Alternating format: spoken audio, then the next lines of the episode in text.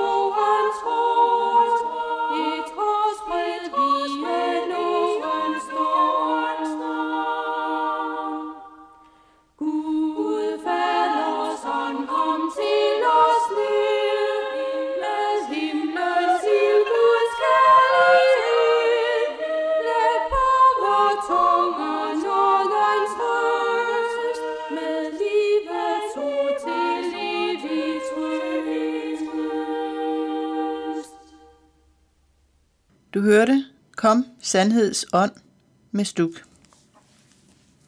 Fra Johannes åbenbaring 13 skal vi i dag læse nogle vers i uddrag. Jeg så et dyr stige op af havet, og dragen gav den sin magt og sin trone og stor styrke. Hele jorden fulgte dyret med undren og tilbad dragen, som havde givet dyret magten. Det fik givet magt til at føre krig mod de hellige og besejre dem, og det fik givet magt over hver stamme og folk, tungemål og folkeslag. Og alle, der bor på jorden, vil tilbede det.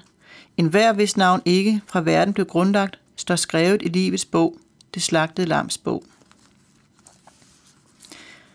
Det Johannes beskriver her er antikrists komme.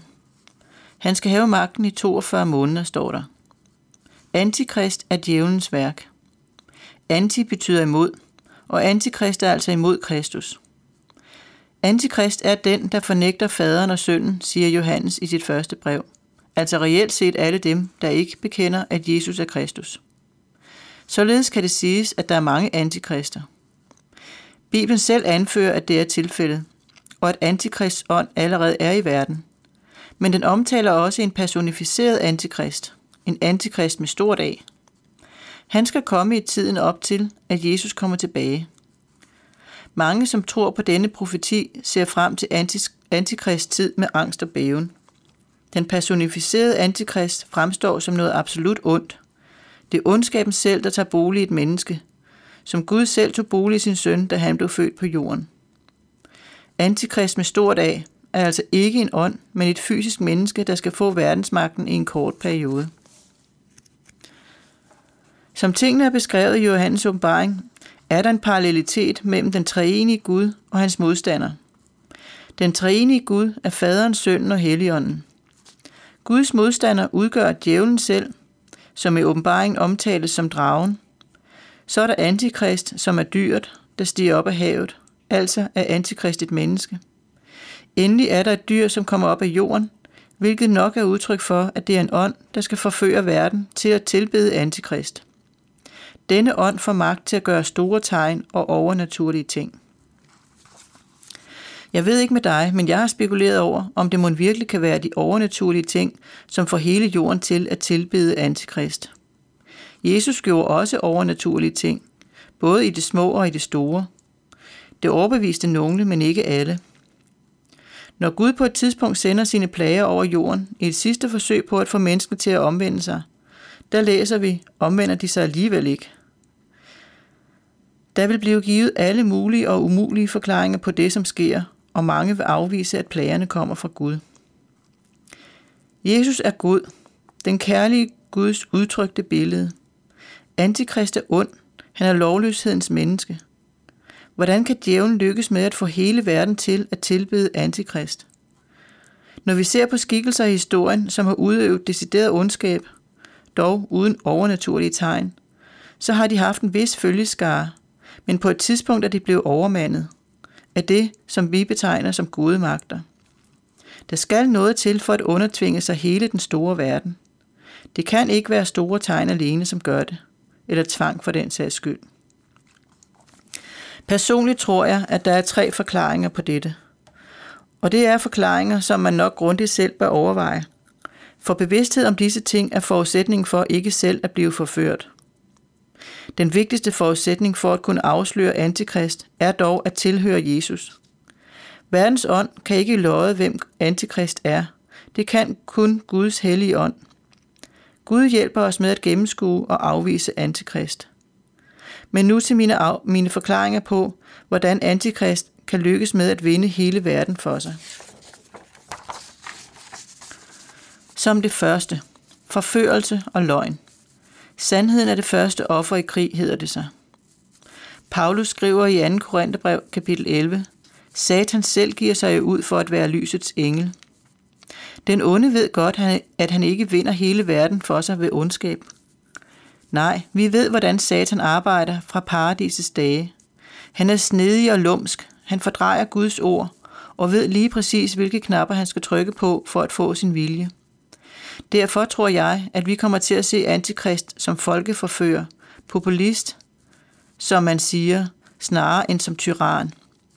Han vil selvfølgelig være tyran over for nogle, især de kristne, men han vil lykkes med at få verden til enten at billige eller ignorere hans tyranni.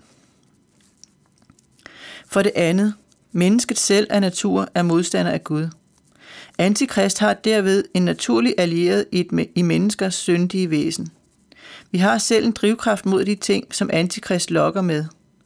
Det værer så ting, som de fleste godt kan være enige i er onde, og ting, som umiddelbart ikke ser ondt ud i menneskeøjne, men er det i Guds øjne. Vi vil hellere høre, hvad djævlen siger, end hvad Gud siger til os. For djævlen taler med vores natur, Gud taler vores natur imod. Jesus blev og bliver afvist af rigtig mange mennesker, fordi de følte og føler sig anklaget. Jeg kan godt forestille mig, at antikrist på mange måder i menneskers øjne står for noget godt. Måske kommer han lige frem til at stå for en slags moral, i hvert fald på et synligt plan. Hykleri er djævelens højborg. Må ikke antikrist vinder mange indirekte ved at ophøje mennesket over deres skaber. Han vil, være han vil være tilfreds med det, hvis bare folk bærer hans mærke. Han bliver måske en leder og forbillede på en menneskehed, som i bund og grund tilbeder sig selv og egne hænders værk. Nogen vil spørge, hvad ondt er der i det? Er der i det? Hvis alt eller næsten alt er godt i menneskers øjne. I åbenbaringen kapitel 17 og 18 kan man læse, hvordan alle folkeslag udnytter situationen i antikrist tid. Man behøver ikke fuldt ud forstå, hvem eller hvad skøen og Babylon er, for at få et indblik i, hvordan verden er blevet vildledt, når de falder. For alle folkeslag har drukket af hendes utugs harmes vin. Jordens konger har bedrevet utug med hende, og jordens købmænd er blevet rige af hendes overdådige vellevning. De græder og jammer alle over skøens og Babylons fald, for det, som de begærede, findes ikke mere. I virkeligheden skal det vise sig, at det er dyret selv, der ødelægger skøen og Babylon, og der vil det gå op for mange, at de er blevet ført bag lyset. Spørgsmålet er, om det er for sent. Den tredje forklaring, jeg har til antikrist lykke, med at antikrist lykkes med at vinde hele verden, kræver, at man læser mere indenad og forstår djævelens inderste væsen. Han vil nemlig selv være Gud og have al magten. Han vil uden tvivl gerne opfattes som Messias, og det er jo smart nok at komme som den mange venter på, især de religiøse. Han kommer ikke med dom, som Jesus vil, når han kommer tilbage. Det vinder han ingen ved. Nej, han vil komme med redning. Det er her, det bliver vigtigt at kunne afsløre ham som falsk. Det kan blive svært, hvis djævlen har spillet sine kort godt. Som forberedelse til antikrist komme, kan han smide sorte pære og en masse af de grimme ting, som skaber frygt, utryghed og fjendskab i verden. Skabe en tilstand, som fremmer de fleste menneskers ønsker om, at dette må ophøre. Måske opnår han en erkendelse af, at verden er gået at lave, og at tingene har taget overhånd. Verden har svært ved at styre og stoppe det, som sker. Så er bunden lagt til en stærk leder, en som kommer og retter op på tingene. Vi skal ikke lade os forføre, vi skal holde ud. Vi skal vente på den frelse, som vi kender, nemlig Jesus selv. Hans tegn skal komme til syne på himlen. Han skal komme på skyerne med basunklang, med magt og egen herlighed. Og hele verden skal vide, at Herrens dag er kommet. Amen. Vi slutter af med, hvor Gud han er så fast en borg med stuk.